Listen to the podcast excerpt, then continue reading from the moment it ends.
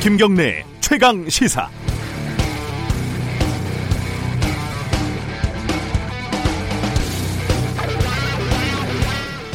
칸에서 황금 종려상을 받은 봉준호의 기생충을 저도 어, 숙제하듯 이렇게 봤습니다. 관객 수가 벌써 400만 명을 육박을 하더군요.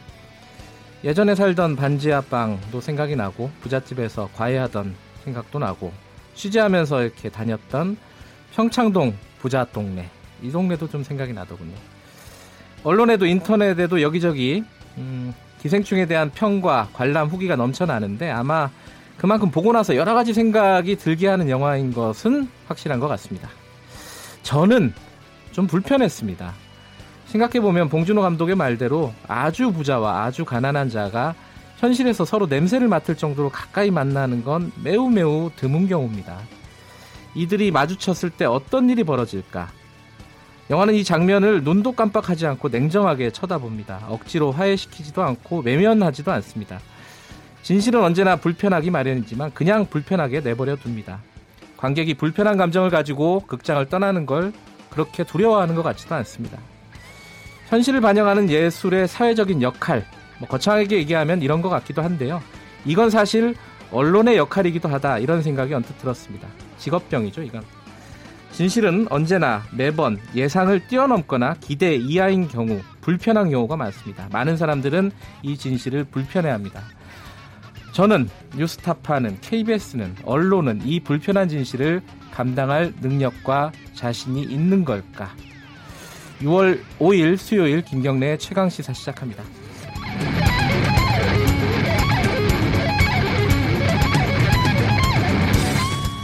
주요 뉴스 브리핑부터 시작합니다. 고발 뉴스 민동기 기자 나와 있습니다. 안녕하세요. 안녕하십니까. 보셨어요? 아, 봤습니다. 아, 숙제하셨군요. 저도 저도 참 불편했습니다. 아, 네. 다 불편했군요. 오늘은 3부에서 어, 영화 평론가와 함께 어, 봉준호 감독의 기생충의 뭐 여러 가지 얘기들 좀 나눠보는 시간 가져보겠습니다. 자, 첫 번째 소식은 어, 어, 다뉴브에서 어, 부다페스트에서 온 속보부터 좀 알아보죠. 네, 다뉴브 강에서 한국인 남성으로 추정되는 시신 두 구가 네. 현지 시간으로 4일 잇따라 발견이 됐습니다. 침몰한 유람선 수색 작업을 진행을 하던 헝가리 잠수부가 국방색 셔츠에 청바지 차림의 한국인 남성으로 추정되는 시신 한 구를 수습을 했는데요. 정부 합동 신속 대응팀은 나이 등 신원에 대한 추가 정보는 경찰에서 확인 중이라고 밝혔습니다. 이보다 앞서서 헝가리 군용 헬기가 공중 수색 중 발견을 해서 수습한 아시아인 남성 시신도 한국인으로 확인이 됐습니다. 아, 이 남성은 허블레아 니호가 침몰한 그 다리 부근에서 55km 정도 남단에 위치한 쪽에서 발견이 됐는데요. 아, 이렇게 되면 그 미, 이전에 발견한 시신 두 구는 이 허블레아니호에 탑승했던 한국인으로 네. 확인이 됐기 때문에 실종자 수가 현재 공식적으로 17명입니다. 어, 일단 어, 시신 한 구는 확인 중이라는 거죠. 그렇습니다. 예. 좀 늦었지만 그래도 속속 어, 이렇게 시신이 수습되고 있네요. 네. 인양이 언제 될지 그게 좀 지켜봐야 될 일인 것 같아요. 그렇습니다. 자, 바이오로직스, 삼성 바이오로직스 속보도 한번 알아볼까요? 삼성 바이오 분식 회계와 관련해서 증거 인멸을 지시한 혐의를 받고 있는 삼성전자 부사장이 오늘 새벽에 구속이 됐습니다. 아. 어, 어제 오전부터요. 네. 안모 삼성전자 사업 지원 TF 부사장하고 이모 삼성전자 재경팀 부사장에 대한 영장 실질 심사가 진행이 됐었는데요. 두 사람 가운데 이모 부사장에 대한 구속 영장을 법원이 발부를 했습니다. 아, 범죄 혐의 상당 부분이 소명이 되고요. 증거인멸 우려가 있다고 판단을 했는데요. 아, 이 두 사람은 지난해 5월 5일 이른바 어린이날 때 삼성전자 서초 사옥에서 김태한 삼성바이오 대표 등과 대책 회의를 열어가지고요 회계 자료라든가 내부 보고서 인멸 방침을 정한 뒤에 지시한 혐의를 받고 있습니다. 두 사람 모두 컨트롤 타워 역할을 했던 삼성 미래전략실 출신입니다. 네. 그러니까 증거 인멸 관련된 수사로 구속이 된 거죠. 그렇습니다. 예. 예. 어, 이제 분식회계나 이런 부분들은 추가로 지금 수사가 진행 중인 거고요. 네. 어제 김학의 사건 수사 결과가 나왔습니다. 정리 좀 해볼까요? 검찰 수사단이 김학의 전 법무부 차관을 뇌물수수 혐의로 구속 기소를 했고요. 네. 건설업자 윤중천 씨에 대해서는 강간치상 등의 혐의로 구속 기소를 했습니다. 아, 김학의 동영상 속 남성은 김학의 전 차관이 맞다고 검찰이 밝혔는데 6년 전 자신들이 내렸던 판단을 뒤집은 것이긴 합니다만 당시 진행된 검경 수사에 대한 외압 그리고 부실 수사 의혹에 대해서는 혐의점을 밝히지 못했습니다. 외압에 대해서는 입증할 증거를 찾지 못했고 부실 수사는 공소시효가 지났다고 밝혔는데요. 한상대 전 검찰총장 그리고 윤갑근 전 고검장 등이 포함된 이른바 윤중천 리스트에 대해서도 수사할 단서가 없다고 판단을 했습니다. 아, 과거사위원회가 직권남용 혐의로 수사를 권고한 자유한국당 곽상도 의원, 네. 당시 이제 청와대 민정수석이었고요. 이중희 변호사, 당시 청와대 민정비서관이었는데 두 사람에 대해서도 수사단이 불기소 처분을 내렸습니다.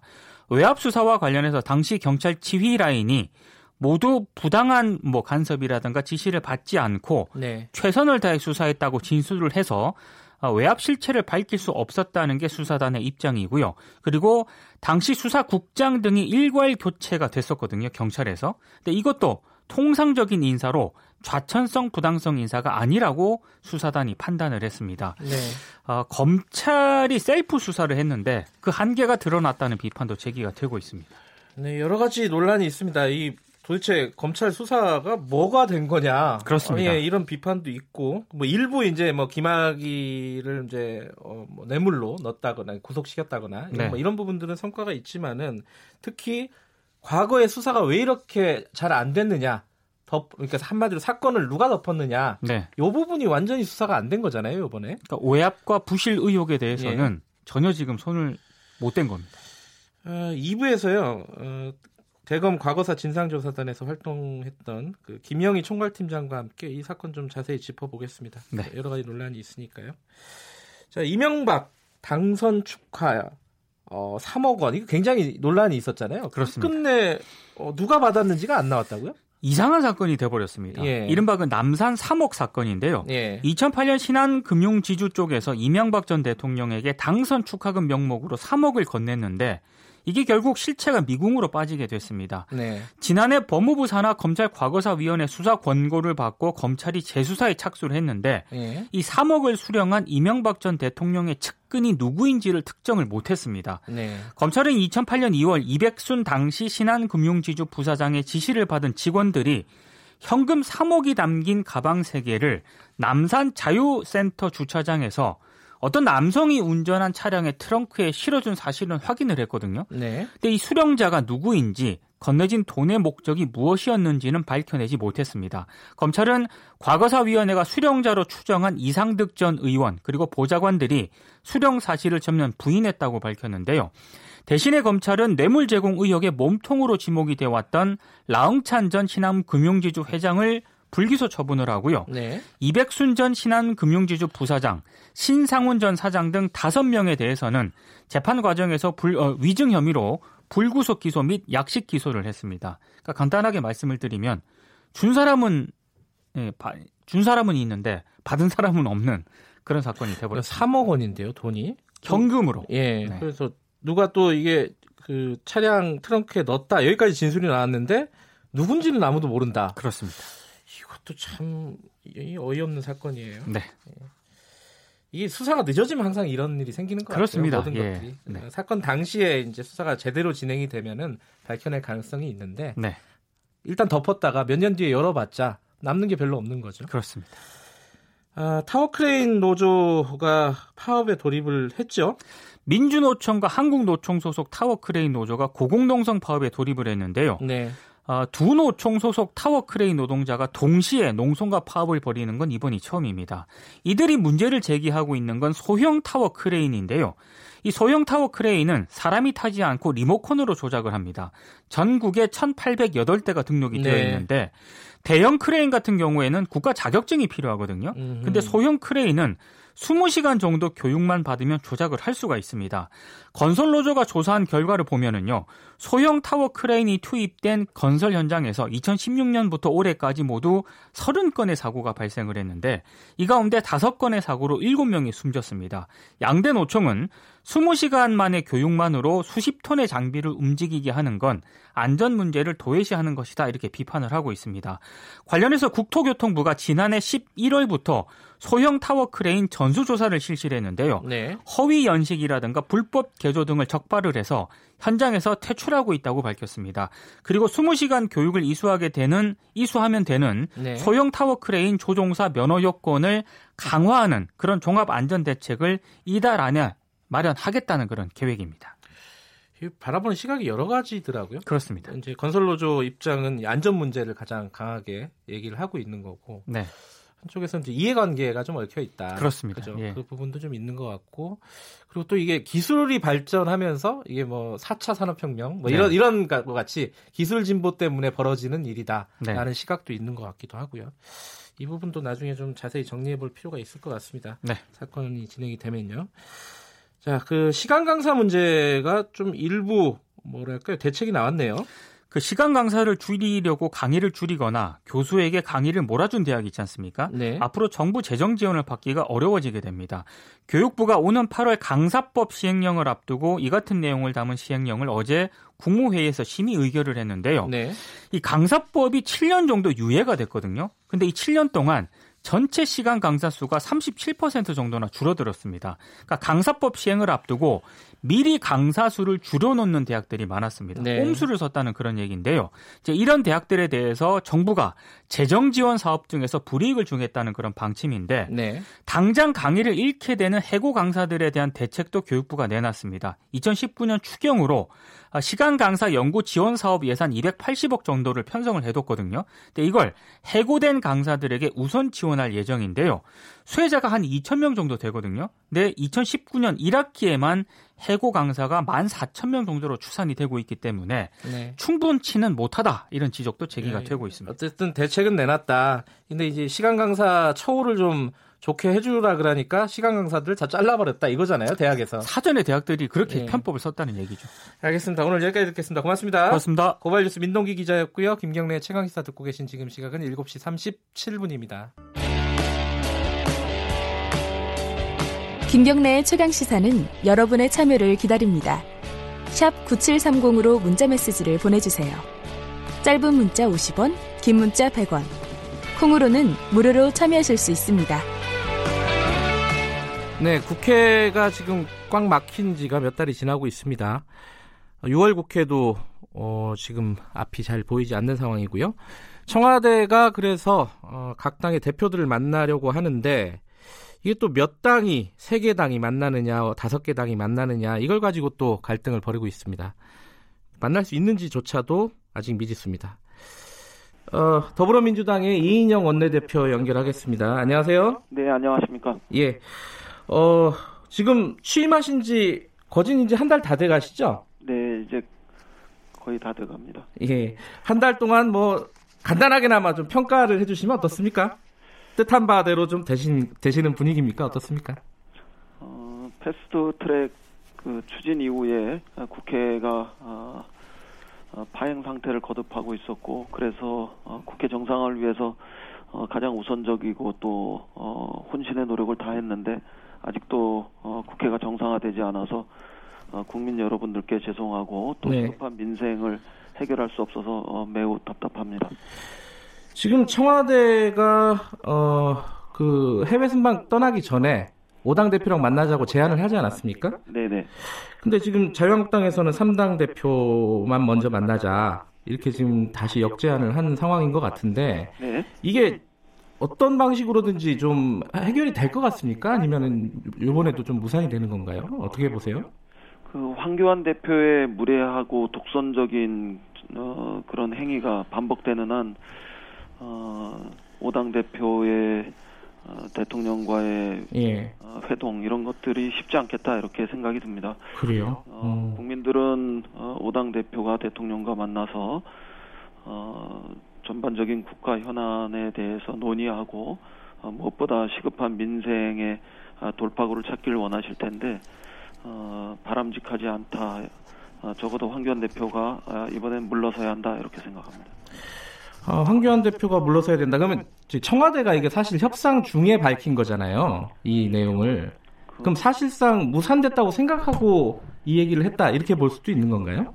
어, 우리가 복귀해 보면 그 문재인 대통령께서 북의 식량 지원이나 안보 문제 등만으로 한정해서 네. 어, 오당 대표들의 회동을 어, 제안하셨었는데요. 이에 대해서 어, 자유한국당과 황교안 대표가 어, 포괄적인 주제로 국정 전반에 대해서 논의하자 그래서 청와대가 받았습니다. 네. 어, 그러고 나니까 다시 어, 오, 자 회동은 안 되고 일대일 회담을 하자 이렇게 역제안을 했고요. 그에 대해서 청와대가 그럼 다시 절충해서 오자 회동도 하고 일대일 회동도 곧바로 하자 이렇게 네. 제안을 한 건데요. 그에 대해서 다시 어, 황교안 대표와 어, 자유한국당이 오자 회동은 안 되고 삼자 회동 한 다음에 일대일 회동을 바로 하겠다면 그건 검토해 보겠다 이렇게 이야기하고 있는 것은 어, 대통령에 대한 무례함이고요.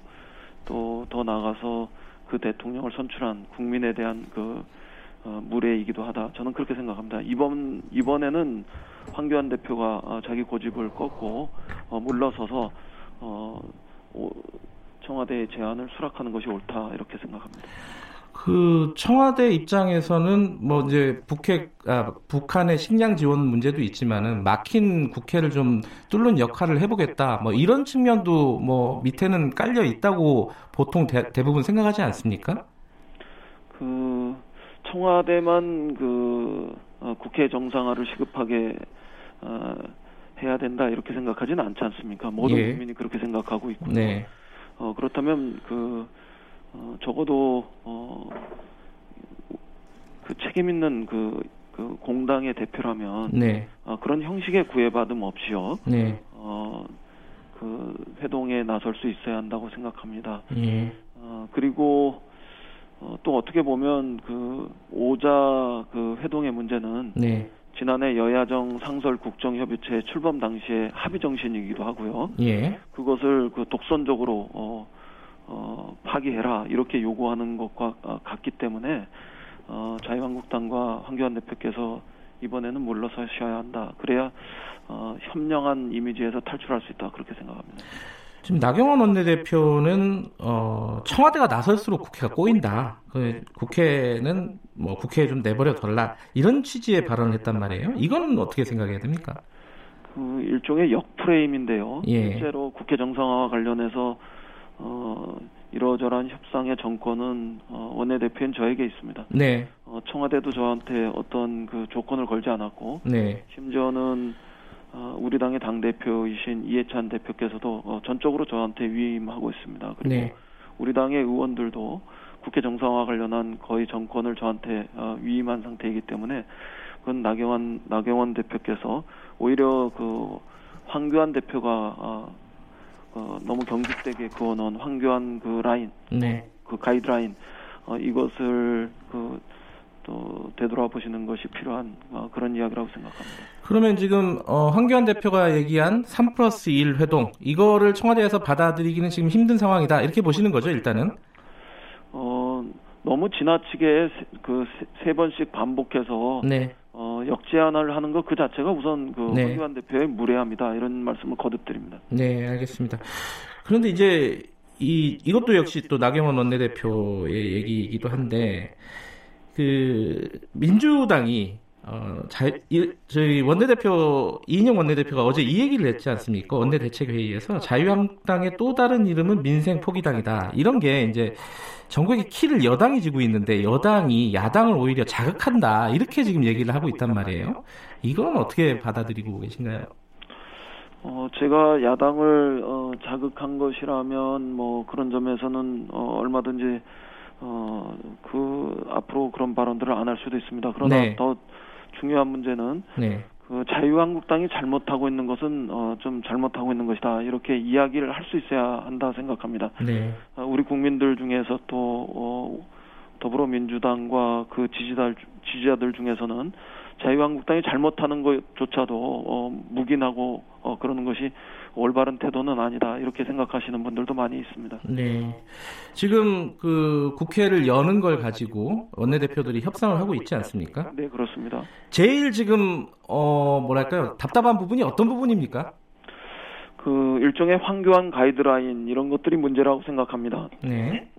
패스트트랙의 추진 과정에 대해서 어, 100% 전적으로 사과해라. 또 패스트트랙에 어, 올려진 어, 법안들을 100% 철회하라. 네. 어, 이런 이야기를 너무 경직되게 반복해서 요구하고 있습니다. 네. 어, 이것은 어, 사실상 협상을 어, 하지 않겠다는 어, 오히려 어, 민주당의 에, 어, 역으로 백기투항 백기투항하라 뭐 이렇게 요구하는 것이어서 네. 어, 가능하지도 않고 또 진실하지도 않은 이야기다 이렇게 생각합니다. 지금 근데 이게 추경도 그렇고요. 일정이 바쁘지 않습니까? 네 그렇습니다. 이걸 지금 열긴 열어야 되는데 자유한국당이 계속 이런 식으로 어, 협상에서 서로 간에 이견이 계속 나오게 된다면은 뭐 단독으로도 열어야 되는 겁니까? 어떻습니까? 어, 국회를 단독으로 열어야 한다 이렇게 주장하는 분들도 많이 계시는데요. 네. 어, 그것은 말 그대로 최후의 어, 선택지일 뿐이고 예. 어, 지금으로서는 3당 그 합의를 통해서 어, 국회 구성원 모두가 어, 그 국민들한테 박수 받는 어, 국회 정상화의 과정을 위해서 노력해야 한다 이렇게 생각하고 있습니다. 그뭐 이 원내대표 협상에 키를 쥐고 계신 분 중에 한 분이니까 이 민주당이 양보할 수 있는 협상의 마지노선 이런 게 있나요? 어, 우리 민주당으로서도 음, 어, 우리가 무엇을 잘못했느냐? 네. 어, 자유한국당이 그 패스트 트랙의 추진 과정에서 어, 국회를 난장판으로 만든 거 아니냐? 뭐 이렇게 그 격한 감정을 쏟아내는 분들이 많이 계십니다. 네. 어, 그리고 일반 국민들한테 여론조사를 해봐도 45%에서 52% 가량은 자유한국당이 어, 국회 파행에 어, 큰 책임이 있다. 그리고 민주당은 어, 21%에서 22% 정도만이 책임이 있다. 이렇게 그 지적을 하고 계십니다. 그, 네. 이런 상태에서 일방적으로 어, 더불어민주당이 사과하고 또 철회하는 것은 어, 옳지 않다 이런 그 부- 아, 아주 분명한 입장을 어, 제기하고 계시는 그런 그 당원과 지지자들이 많이 계시거든요. 네. 그럼에도 불구하고 민생은 시급하고 또 어, 세계 경제 침체 속에서 한국 경제의 그 이른바 경기 하방 리스크 이런 것들을 어, 선제적으로 대응하기 위해서 추경 예산을 빨리 처리해야 한다는 어, 이런 그 어, 절박함 어, 이것으로 협상에 임하고 있습니다. 그래서 어, 100% 이기고 지는 문제보다는 서로가 어, 30%씩 서로 양보하고 물러서고 이러면서 어, 국회 정상화를 위한 그 협상에 임하는 것이 어, 지금은 어, 바람직한 태도라고 생각합니다. 지금 그 합의문 때문에 문구 때문에 지금 어, 협상이 진행이 안 되고 있다 이렇게 보도들을 하고 있지 않습니까 언론에서? 글쎄 꼭 문구만의 문제는 아니지 않겠습니까? 협상에 네. 임하는 어떤 정신 네. 아, 이런 것이 결국 문구로 반영되는 건데요. 네. 어, 저희로서는 뭐 협상의 구체적인 그 내용과 문안을 어, 다 일일이 공개하기는 어렵습니다만 네. 그 어느 정도 절충점을 찾고 있었다고 생각합니다. 아, 음. 그런데 다시 어, 100% 사과와 어, 100%그 철회로 어, 어, 자유한국당의 입장이 완강해지고 있고 어, 네. 거기에는 어, 황교안 대표의 어, 경직된 가이드라인이 어, 원인으로 작용하고 있는 거 아니냐 이렇게 생각하고 있습니다. 그러니까 지- 협상이 진행이 되다가 지금은 다시 원점으로 돌아갔다 이렇게 보시는 거네요. 네, 그래서 다시 어, 오신한 그 바른미래당 원내대표께서 네. 어, 양당의 절충점을 찾기 위해서 노력하고 계시는데요. 뭐 하루 이틀 더 기다려 보겠습니다. 일정상으로 보면은 마지노선은 언제라고 볼 수 있겠습니까?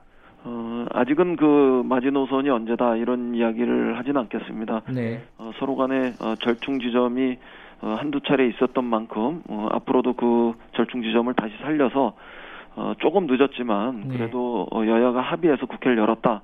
아, 어, 그것이 어, 다행이다. 이렇게 국민들이 평가할 수 있도록 그 노력을 좀 더 하겠습니다. 음, 예, 그 국민들 입장에서는 그러면 이번 주 중에는 좀 풀리는 건가? 지금 이번 주가 목요일, 금요일밖에 안 남지 않았습니까?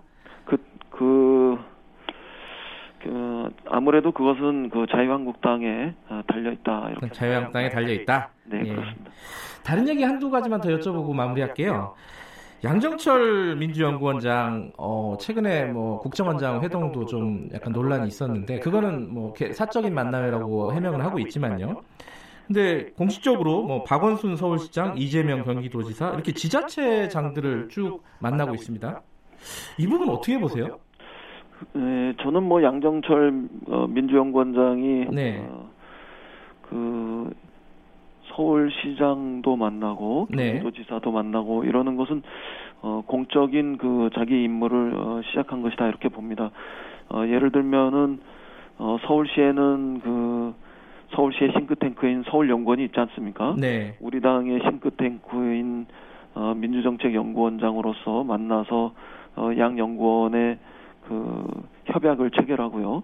또 이재명 경기지사를 만나서 경, 그 경기도의 싱크탱크인 경기연구원과 우리 당의 싱크탱크인 어, 민주연구원 간에 어, 서로 협약, 업무 협약 이런 것을 체결하고 있는데요. 그걸 통해서 어, 이른바 그 자치분권과 균형 발전을 중심으로 하는 어, 국가 발전 전략 이런 것들도 모색하고 더 구체적으로는 민생 정책을 발굴하고 또 확산시키기 위한 이런 노력을 하는 것은 어, 뭐 공개적으로 공식적인 어, 활동으로 어, 오해받을 여지는 전혀 없다 이렇게 생각합니다. 뭐 총선용 아니냐? 뭐 논란은 핵심은 그거잖아요. 어, 저는 뭐, 그, 자유한국당의 그 싱크탱크인 어, 여의도 연구원이 예. 뭐 해당 지자체하고 만나고 또 해당 지자체의 어, 싱크탱크인 그 각종 연구원과 만나서 이런 행위를 하는 것들은 어, 총선을 앞두고 더 좋은 정책 경쟁을 하기 위해서 바람직한 일이지 비난받을 일은 아닐 거다 이렇게 음. 생각합니다. 그뭐 이제 PK 부산도 가고 이제 계속 행보를 넓히는 것 같은데 이렇게 할수록 이제 말씀하신 대로 뭐 의도는 뭐, 뭐 정상적인 의도, 순수한 의도라고 하더라도 결국 야당이나 이쪽 어 다른 쪽의 공격의 빌미가 되지 않을까 이런 우려도 좀 있는 것 같아요. 황교안 대표께서 어 이른바 민생 그 어 뭐 장정입니다. 장정이라고 표현했습니다만 네. 그 민, 그, 그, 그런 등등의 그 행보를 끝내고 돌아와서, 이젠 정책 경쟁하겠다, 이렇게 이야기하지 않았습니까? 네네. 어, 이것도 정책 경쟁의 일환으로, 어, 바라보시면, 뭐, 충분히 이해될 수 있을 거다, 그렇게 생각합니다. 알겠습니다. 아, 뭐 취임한 지 한 달도 안 됐는데 어, 이 일이 어쨌든 제대로 풀리는 게 별로 없는 것 같아갖고 어, 스스로도 좀 힘드시겠어요? 어, 어, 최선을 다해서 국회 네. 정상화를 위해서 노력하겠습니다. 그런 과정에서 어, 가장 우선적으로 어, 민생을 챙기고 어, 경제를 챙겨서 어, 집권 여당다운 어, 그 평가를 받을 수 있도록 노력하겠습니다. 알겠습니다. 오늘 말씀 감사합니다. 네, 고맙습니다. 예. 이인영 더불어민주당 원내 대표였습니다.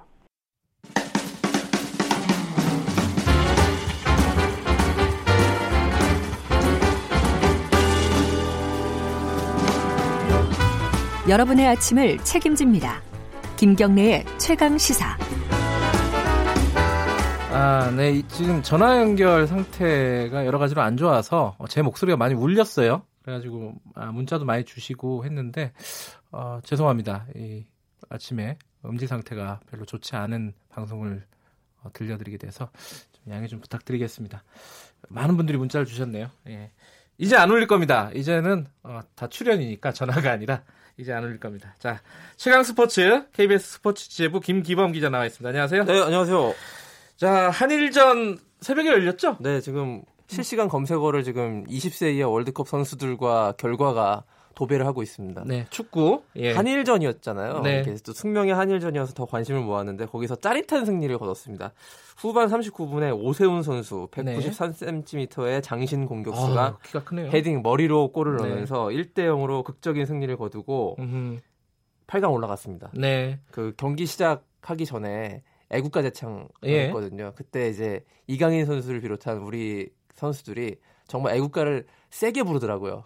그러니까 힘차게 우렁차게 애국가를? 부르면서 뭔가 뭐 전의를 음. 불태웠던 음. 그런 게 보였는데 어, 위기도 많았어요. 네. 뭐 특히 후반에는 뭐 거의 결정적인 득점 장면도? 많았고 비디오 판독 끝에 득점이 번복되기도 하고 일본에 음. 그래서 아 살았다 살았다 해서 버티다가 후반 39분 종료를 한 한 6, 7분 남겨놓고 네. 결승골을 터트려가지고 더욱더 짜릿했던 것 같습니다. 이런 종류의 승리가 오세훈 선수는 저는 개인적으로 좀 처음 네. 듣는데 어떤 선수? 그렇게 유명한 선수 아니거든요. 지금 아하. 아산 무궁화 2부 리그에서 뛰고 있는 예. 선수인데 아주 이번에 이름값을 좀 친숙한 이름이잖아요. 이름이. 매우 친숙하죠. 네. 네. 단단히 지금 그 검색어를 점령을 했고요. 예. 자, 우리가 8년 만에 8강 간 거고요. 네. 아 6년 만에 8강. 아, 6년 만에요? 2013년 이후. 예. 그래서 8강 상대가 세네갈인데 아프리카에 네. 만만치 않은 팀은 어, 물론 강호 아닙니까? 예. 어, 세네갈은 축구 잘하잖아요. 예. 그 성인 월드컵에서도 잘하고 네. 원래 아프리카 선수들이요 20세 이하 월드컵에서 강합니다. 음. 그 어린 선수들이. 네. 그래서 만만히 볼 상대는 결코 아니고요. 특히 여기에 뭐 개막전에서 9.6초 만에 골을 넣은 사냐라는 선수가 있는데 9.6초 요. 총 4골 넣으면서 아주 무서운 골잡이로 예. 알려져 있는 선수인데 조심해야겠고 무엇보다 우리가 8강전에 승리하면은 아 정말 몇 년 만입니까? 이게 36년 만에 4강 신화 재현이에요. 아? 옛날 박종환 감독 때 아, 이후로 저번에 얘기했었죠. 그 불, 네. 붉은 악마가 네. 나왔던 Again 예. 뭐1983 예. 이게 되는 건데요. 꼭 이겼으면 좋겠고요. 예. 경기 시각이 이제 9일 새벽 3시 30분. 또. 토요일에서 예. 일요일 넘어가는 시간이니까 괜찮습니다. 아, 그렇군요. 꼭 좀 시청해서 어, 태극 전사들한테 응원을 불어 넣어 주셨으면 합니다. 알겠습니다. 시간이 얼마 없지만 네. 테니스 소식 간단하게 좀 그 짚어볼까요? 엄청난 빅매치가 성사돼가지고요. 프랑스 오픈 지금 시즌 두 번째 메이저 대회 하고 있는데 네. 페더러와 나달 다 아시잖아요. 이 네. 두 선수 이름은 다 아실 텐데 이 두 명의 대결이 성사가 됐습니다. 4강전에서 아하, 그래요? 각각 8강전에 승리를 거두고 4강에서 나달과 페더러가 이번 주 금요일에 격돌하게 됐는데요. 네. 굉장히 큰 관심을 모으고 있고 세계적인 그래서 음. 역시 나달이 클레이 코트에서 황제기 때문에 유리하긴 합니다만 페더러가 37살의 아주 백전노장인데 어떤 모습 보여줄지 기대가 큽니다. 금요일 주말 그 big 이벤트가 있군요 스포츠에. 예, 고맙습니다. 고맙습니다. KBS 스포츠 취재부 김기범 기자였고요. 김경래 최강시사 1부는 여기까지 하겠습니다. 2부에서는요 김학의 사건 등 대검 진상조사단 활동 정리해 보겠습니다. 김경래 최강사 잠시 후 8시 5분에 돌아옵니다.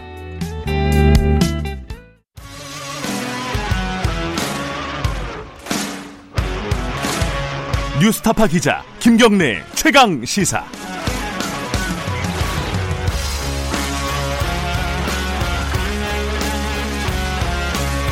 네, 김경래 최강 시사 2부 시작합니다. 2부에서는요, 어, 어제 김학의 사건 수사 결과 발표가 있지 않았습니까? 그걸 비롯해서 어, 법무부 산하 검찰 과거사위원회 활동이 대략 정리가 됐습니다. 뭐 용두삼이라는 말도 있고 평가가 그렇게 좋은 것 같지는 않습니다. 이게 어디서 어, 디서 꼬인 건지 이런 부분들이 사실 여러 가지 얘기들이 있어요. 논란도 있고 그래서 어, 과거사 진상조사단에서 어, 총괄 팀장 맡았던 김영희 변호사와 함께 그간의 소회, 어, 논란에 대한 입장, 못다한 이야기 여러 가지 들어보겠습니다. 스튜디오에 모셨습니다. 안녕하세요. 네, 안녕하세요. 네, 마이크에 조금만 가까이. 예, 네. 고맙습니다. 어, 지금 유튜브 라이브 하거든요. 네. 예, 어, 청취자 여러분들 어, 얼굴 하시, 확인하시려면 네, 들어오셔가지고 유튜브에 오셔서 어, 보시기 바라겠습니다. 일단은 제가 말씀드린 대로 진상조사단 활동은 공식적으로 마무리가 된 건가요? 어떻습니까? 어, 뭐 해단식 같은 건 없었는데 네. 과거사위원회 활동 시한이 5월 31일까지였습니다. 그래서 아하. 공식적으로 끝났고요. 예. 예, 정확히는 지난해 2018년 3월 초부터 네. 지금까지 이제 활동을 했고 현재는 어, 보고서를 그대로 공개할 수는 없기 때문에 거기 실명이라든가 여러 가지 좀 어, 어, 리스크가 있는 부분들이 있고 해서 네. 그거를 이제 백, 백서화하는 작업을 음. 일부 인원들이 남아서 하고 있습니다. 아, 공개할 수 있는 보고서 형태로. 네네네. 예. 그 정리를 하면 언제쯤 우리가 그럼 그 보고서를 볼 수 있나요? 사실 좀 보고 싶어요. 그러니까 보고서는 아니고 백서는 아, 백서. 예, 예. 공개가 될 텐데 그 시점은 잘 저, 저도 음. 정확하게 모르겠습니다. 네, 네. 그럼 진행 상황을 봐야 되겠군요. 네, 네, 네.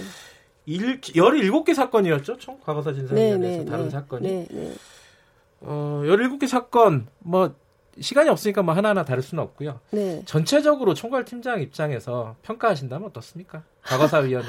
근데 제가 여기 나와서 방송에서 총괄팀장으로서 발언을 하면 네. 제가 좀 이렇게 비판적인 얘기를 많이 하는데 검사들이 예. 전체 입장으로 받아들여진다고 부담스러워 하더라고요. 그래서 아하, 개인 그렇군요. 자격으로 말씀을 드리고 예. 우선 어쨌든 검찰 과거사는 분명히 의미가 있습니다. 네. 이런 통제 장치가 있어야 앞으로 이렇게 수사를 하시는 분들이 네. 뒤에 다시 또 들여다볼 수 있다라는 가능성이 있어야 수사를 잘 할 것이고 네. 그런 점에서 검찰 과거사는 분명히 의미가 있었고 네. 또 일정한 부분은 어, 검찰의 수사상의 잘못이나 이런 게 많이 드러났고 네. 또 시민들이 부- 궁금해하는 부분들도 의혹도 사실 많이 밝혀진 게 틀림없고 그건 성과입니다. 네. 예. 그- 네. 저번에 저희랑 전화로 인터뷰하면서 네. 어, 말씀하셨던 부분이 검찰 거기 그 진상조사단에 검사들도 있지 않습니까? 네. 뭐 검사들도 있고 뭐 그리고 또 과거사 위원회도 그렇고 이제 실제 수사하는 쪽도 이제 검사잖아요. 네. 검찰이고 네.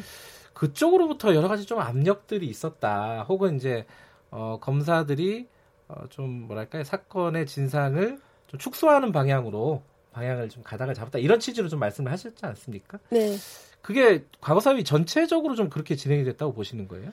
아무튼 저는 저, 전반적으로 부, 분명히 그런 검사들의 내 외부적인 압력과 부당함이 있었다고 생각을 하고요. 일정 부분에 있어서. 그래요. 네, 뭐 그 겉으로 드러난 사건도 있고 또 혹은 그런 부분이 있었지만 말하지 않은 사안들도 음. 있을 수 있다고 생각하는데 네. 어쨌든 지난해 12월 달에 저희가 뭐 기자회견 했듯이 뭐 용산 참사 사건이라든지 또는 신한은행 사건이라든지 또는 뭐뭐 뭐 장자연 사건에서도 일정한 이렇게 내부적으로 검사들이 저는 좀 부당한 부분이 있었다고 보기 때문에 네. 어, 그런 조직적 저항이 굉장히 거셌다라고 생각하고 있습니다. 일단요, 어, 얘기 뭐 총론으로 가니까 이게 약간 두루뭉술해지니까 네. 김학의 사건 어제 발표한 거를 좀 약간 중심으로 먼저 얘기를 좀 풀어볼게요. 네. 아, 그런 얘기가 있습니다. 일단 뭐 사건이 지금 수사 외압이라든가 부실 수사라든가 이런 부분들에 대한 어, 수사가 거의 이루어지지 않았어요, 사실.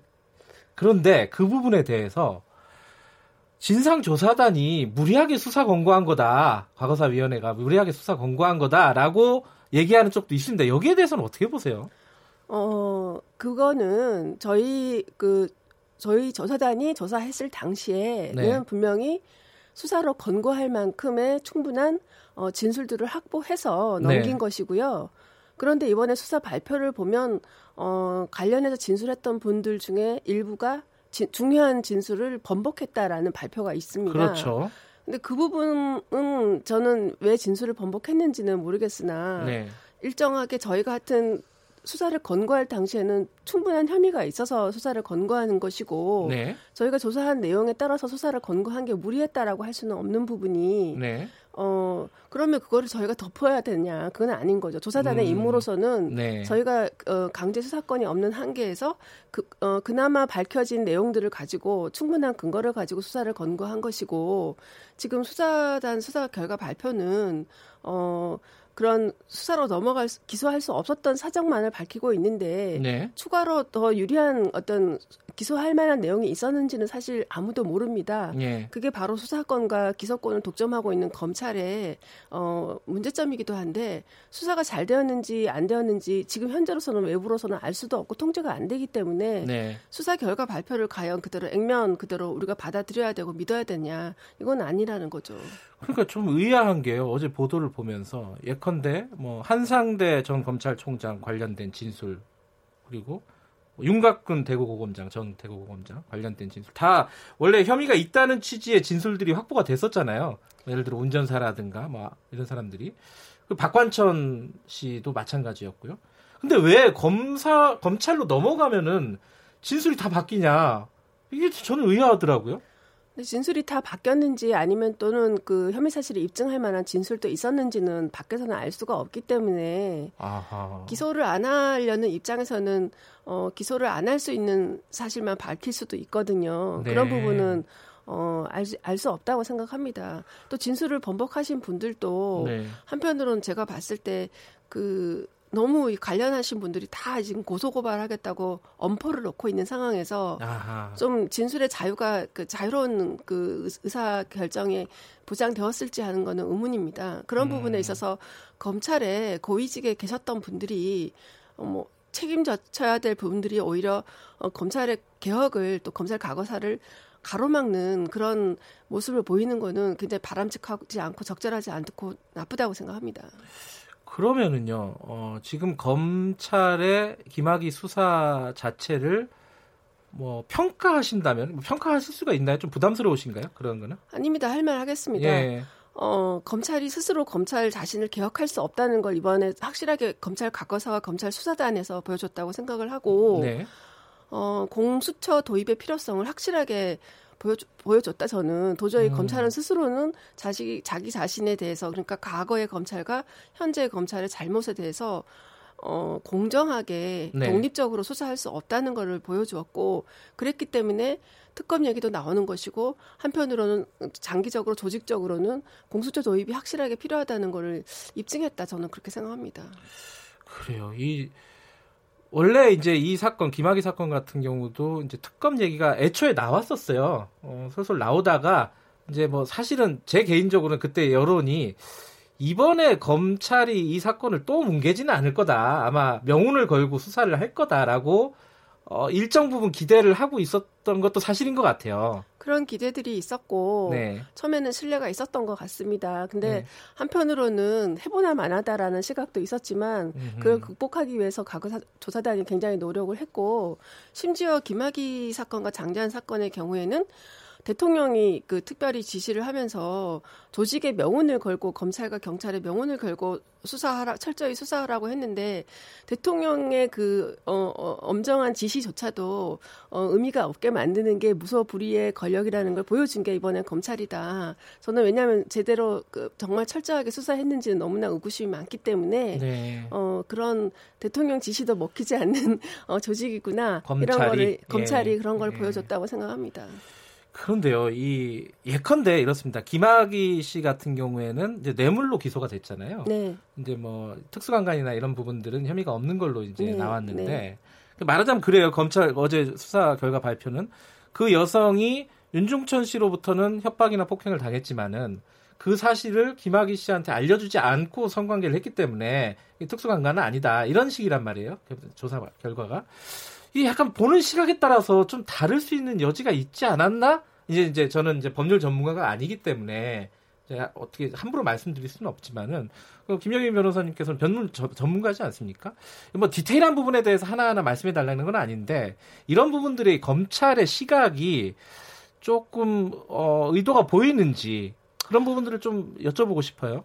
예, 저는 어쨌든 김학의 사건 기록을 받고 조사에 네. 참여한 그 조사 팀원으로서 말씀드리자면 네, 이 사건의 출발점이자 끝은 사실 여성 성폭력 관련 부분입니다. 예. 검찰 과거의 그 수사상의 잘못을 지적하는 것도 굉장히 큰 축이지만 마찬가지로 중요한 또 하나의 축은 성폭력 부분인데 그 부분과 관련해서는 너무나 실망스러운 수사 결과이고 지금 말씀하신 김학의 사, 김학의 씨, 김학의 씨의 그 성폭력 강요 부분에 대해서는 네.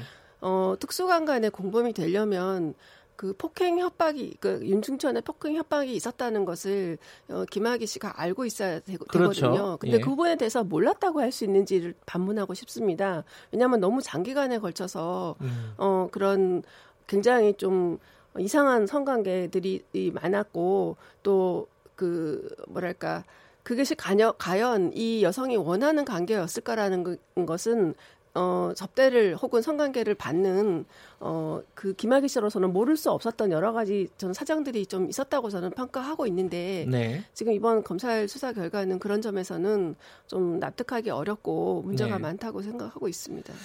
어, 지금 이제 김영희 변호사님이 나오셨으니까 제가 검찰 입장에서 말씀을 좀 드리면요. 어, 여한섭 수사단장이 이런 얘기를 했어요. 이게 부실한 수사가 아니라 사실 과거에도 어려운 수사였다. 그렇기 때문에 밝혀내지 못한 거다라는 취지의 발언을 했고요. 이번에도 명운을 걸고 수사를 했지만 못 밝혀내는데 어떡하냐 이게 불가항력이다 지금 상황에서 라고 반문을 한다면은 어떻게 말씀을 하시겠습니까 이런 부분은 어, 어려운 수사였다는 말은 타당하지 않다고 생각하고요. 네. 이번에도 그 당시에 발견하지 못했던 그 윤중천 씨의 그 뭐 누구 윤모 씨의 그 어, 노트북에서 네. 동영상이 발견됐다는 것은 이번에 발견됐다는 건 왜 그 당시에 발견하지 못했느냐 그때부터 네. 가지고 있었던 건데라는 질문을 할 수 있고 또 경찰이 발견했던 그 3만 건이 넘는 디지털 파일도 어, 송치가 안 됐는데 그런 부분도 조사했으면 가능한 부분이고 또한 현재까지 남아 있는 증거줄 중에서도 진술이라든지 이런 부분에 있어서는 그것을 믿고 안 믿고의 판단이라는 부분이 있기 때문에 네. 어 그렇게 어, 뭐 불가항력적인 수사인 것처럼 말씀하시는 거는 음. 어 좀 받아들이기 어렵습니다. 그 지금 이제 예컨대 어, 수사 외압과 관련된 부분에서 이철규 어, 전 경기청장 같은 경우에 네. 동영상을 처음으로 봤다고 이제 알려졌던 사람이잖아요. 네 네. 이 사람은 수사 조사를 안 했어요 검사 검찰이 어, 응하지 않는다고 이제 조사를 안 한 셈인데 근데 이렇게 조사를 안 하고 수사를 어, 서둘러서 빨리 마무리했다 이런 비판도 있습니다. 맞습니다. 왜냐하면 어쨌든 수사단 자체가 출범한 지가 지금 예. 두달 뭐 정도밖에 예. 안 됐고 또한 저희 과거사위원회가 어, 이 김학의 사건에 대한 결과 발표를 한 지는 불과 6일 만입니다. 그러네요. 예, 그 6일 만에 이렇게 서둘러서 수사 부실이 없었고 수사 외압이 없었다, 직권 남용은 없었다라고 하- 그 면죄부를 주는 듯한 네. 결과를 발표를 하는 거는 뭐 이 사건의 사안의 중대성에 비추어 봤을 때 음흠. 사실 뭐 대통령의 지시가 없더라도 국민으로서 국민으로서는 이 검찰에 대한 정말 조직의 명운이 달린 네. 신뢰를 찾느냐 못 찾느냐 하는 너무나 중대한 사안에서 이렇게 서둘러서 그리고 또 제가 보니까 중요 핵심 당사자는 뭐 한 번밖에 안 불렀고 이런 발표가 있더라고요. 뭐가 그렇게 그, 그 성급하게 서둘러서 수사를 끝내야 하는지 도저히 네. 납득할 수가 없고 예, 그런 사- 상황입니다. 지금 한상대 전 검찰총장이나 윤갑근 전 대구고검장이 과거사의 관계자들을 어, 각종 소송으로 지금 걸었어요. 그리고 곽상도 의원도 과거사위를 어, 법률적으로 어, 대처를 하겠다. 이제 문재인 대통령도 책임져야 된다. 지금 이러고 나오고 있습니다. 과거사위 쪽에서는 좀, 좀 부담스러운 상황 아닌가요? 어떻습니까? 어, 저는 굉장히 저 개인적인 의견은 네. 뭐 굉장히 정치적인 액션으로 평가합니다. 이분들이 음. 다 법률 전문가이시고요. 네. 어, 명예훼손이 되는지 안 되는지 본인들이 먼저 아실 것입니다. 네. 어, 예를 들어서 과거사위원회는 발표를 할때 과거사 조사단의 수사 조사 결과를 신뢰하고 그것을 믿을 만하다고 생각해서 발표를 하는 것이고요. 거기에 일부 실명이 거론되었다고 하더라도 네. 그분들은 다 공인의 최고 네. 최고직에 있던 분들이고 공인이기 때문에 일정하게 어, 본인의 명예가 훼손되는 측면이 있더라도 네. 어, 국민의 알 거리가 분명히 우선합니다. 그건 헌법적 가치에 비춰서 당연한데 그러면 결국은 어, 고소가 되더라도 어, 무죄가 되거나 그러니까 무혐의가 되거나 네. 설사 뭐 검사가 무리하게 기소를 해도 제가 봤을 때는 무죄가 될 가능성이 크고 국민의 알 권리가 우선하지 않습니까? 이렇게 중요한 사안에서 그러면 뭐하러 이렇게 뭐 대통령을 고소하겠다든가 아니면 당, 뭐 과서, 과거사 위원, 위원들을 뭐 고소한다든가 하는 것은 지금 나는 죄가 없다라는 걸 하나의 호소하는 방편이지 네. 실제로 그런 어떤 검찰의 판단을 받을 수 있다고 생각한다고 생각하지는 않습니다. 마지막으로요. 자, 장자연 사건도 그렇고요. 고 장자연 씨 사건도 그렇고 김학의 사건도 그렇고 이게 이렇게 끝나는 겁니까? 저는 그렇게 생각하지 않습니다. 시민들이 그렇게 내버려 두지 않을 것이고요. 예. 저희가 저희 장자연 사건에서는 성폭력 관련 부분 의혹이 분명히 남아 있고 네. 그 부분은 누군가 다시 또 수사가 됐으면 좋겠고 네. 김학의 사건도 이- 너무나 검 수사, 수사단에서 너무 어이없게 끝냈기 때문에 어 뭐 공수처가 생긴다든지 아니면 또 만약 만약에 정치권에서 합의가 된다면 특검이 도입된다든지 해서 음, 다시 한번 들여다봤으면 하는 게 저의 개인적인 바람입니다. 남은 게 많다. 네, 맞습니다. 네. 네. 알겠습니다. 근데 검찰이 이렇게 수사 결과를 발표한 상황에서 그게 어떤 식으로 일이 진행이 될지 참 가, 가늠은 안 되네요. 지금 상황에서. 그죠? 시민의 힘입니다. 시민의 힘. 예. 네. 알겠습니다. 지금 뭐 시간이 짧아갖고 여기까지만 들어야겠네요. 고맙습니다. 네, 감사합니다. 과거사 조사단에서 총괄 팀장으로 활동했던 김영희 변호사님이었습니다.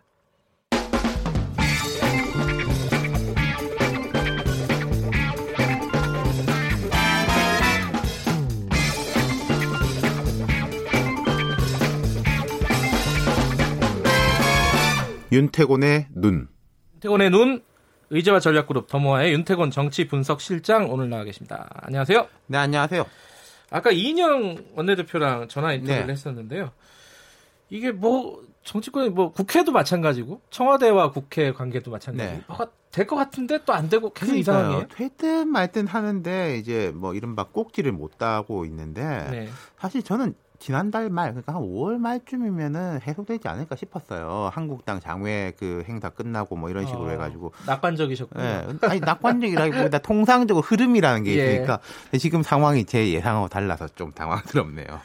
이게 어 특히 이제 청와대가 네. 3당 뭐 5당 회동 뭐 이 논란을 가지고 강기정 수석이 전면에 나서 그러니까 버렸어요. 어제 좀 약간 좀 평소에 보기 힘든 일들이 벌어졌어요. 일단 강기정 정무수석이 브리핑을 했습니다. 네. 지난주 금요일 5당 대표 회동과 황 대표와의 1대1 회동을 동시에 추진하자는 제안을 드렸다. 네. 대통령이 9일 순방을 떠나시니까 회담 제한 날은 7일 오후다. 네. 그러니까 오당 대표 먼저 하고 1대1 회동 바로 같은 날 하자. 뭐 이런 거죠.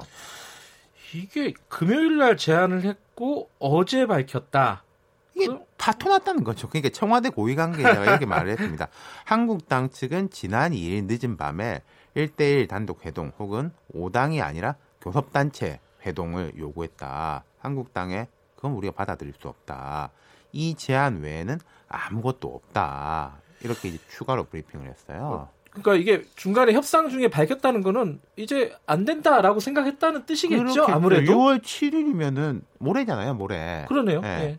자, 거기다 또 어떤 일이 있었냐. 바른미래당 손학규 대표가 어제 의총에서 강기정 수석이 어제 기준으로 어저께, 그러니까 그제 예, 예. 문 대통령과 사당 회담을 제의했는데 제가 거부했다. 한국당 빼고. 아하. 한국당이 빠진 사당 대표 회담은 의미가 없다. 한국당을 대화에 끌어들여야 한다. 이렇게 말했다는 거죠. 청와대는 뭐 그런 취지는 아니었다. 뭐 이런 식으로 해명을 하던데. 근데 이제 이런 말이 이게 안 되면 이거라도 해야 되는 거 아닙니까라는 정도의 이야기였는데 거기 무게가 안 실렸다는 건데 옵션을 여러 개 가지고 있으려고 한 건 맞는 것 같아요. 어쨌든 여기에 대해서 한국당 입장도 뭐 변한 게 별로 없어요. 네, 황교안 대표가 그 강기정 수석 브리핑하고 거의 같은 시간에 3당 교섭단체 당대표와 회동 직후에 한국당과 문재인 대통령과의 1대1 대화를 하는 것까지는 용인하겠다. 네, 의미 있는 다당은 교섭단체 아니겠냐 예. 이러면서 그 말도 했어요. 그럼 민중당하고 대한애국당도 있는데 그렇게 따지면 칠당. 그렇죠. 그렇게 할 수는 없는 거 아니냐. 뭐 이런 논리죠.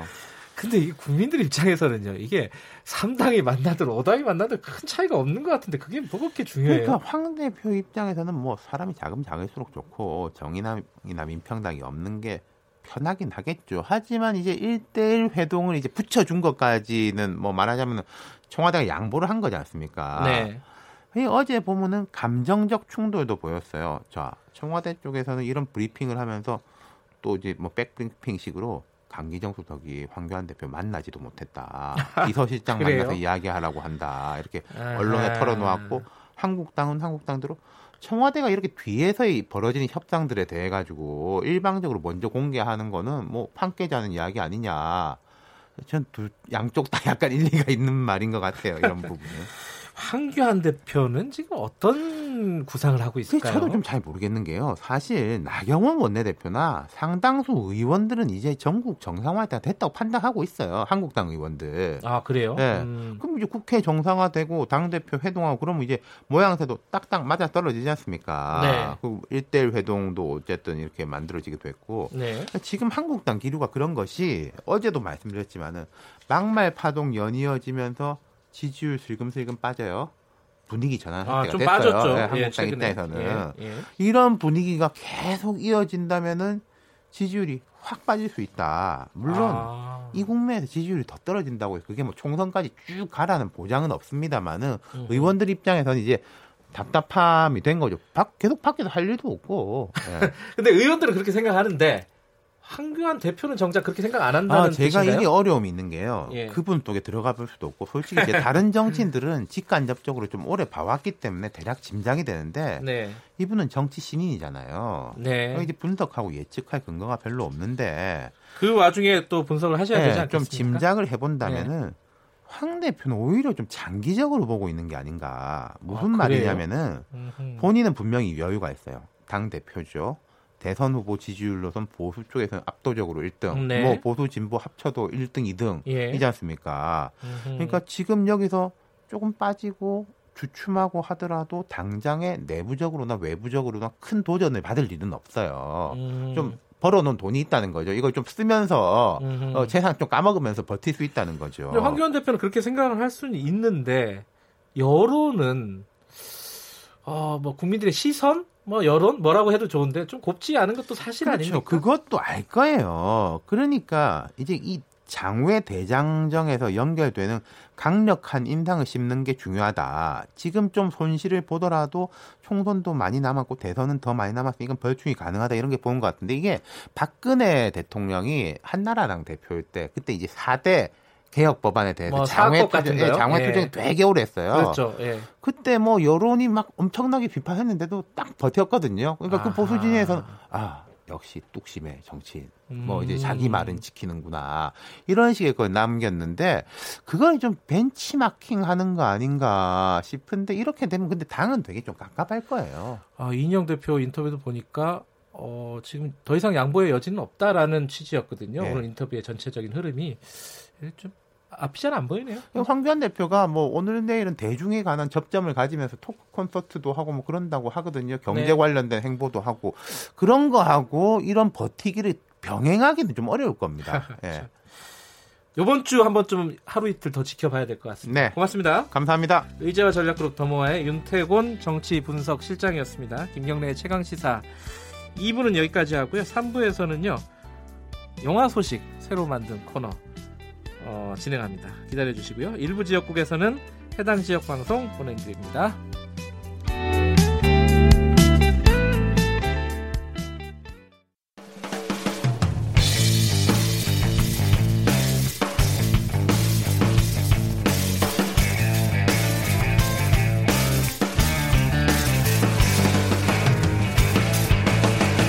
김경래의 최강 시사.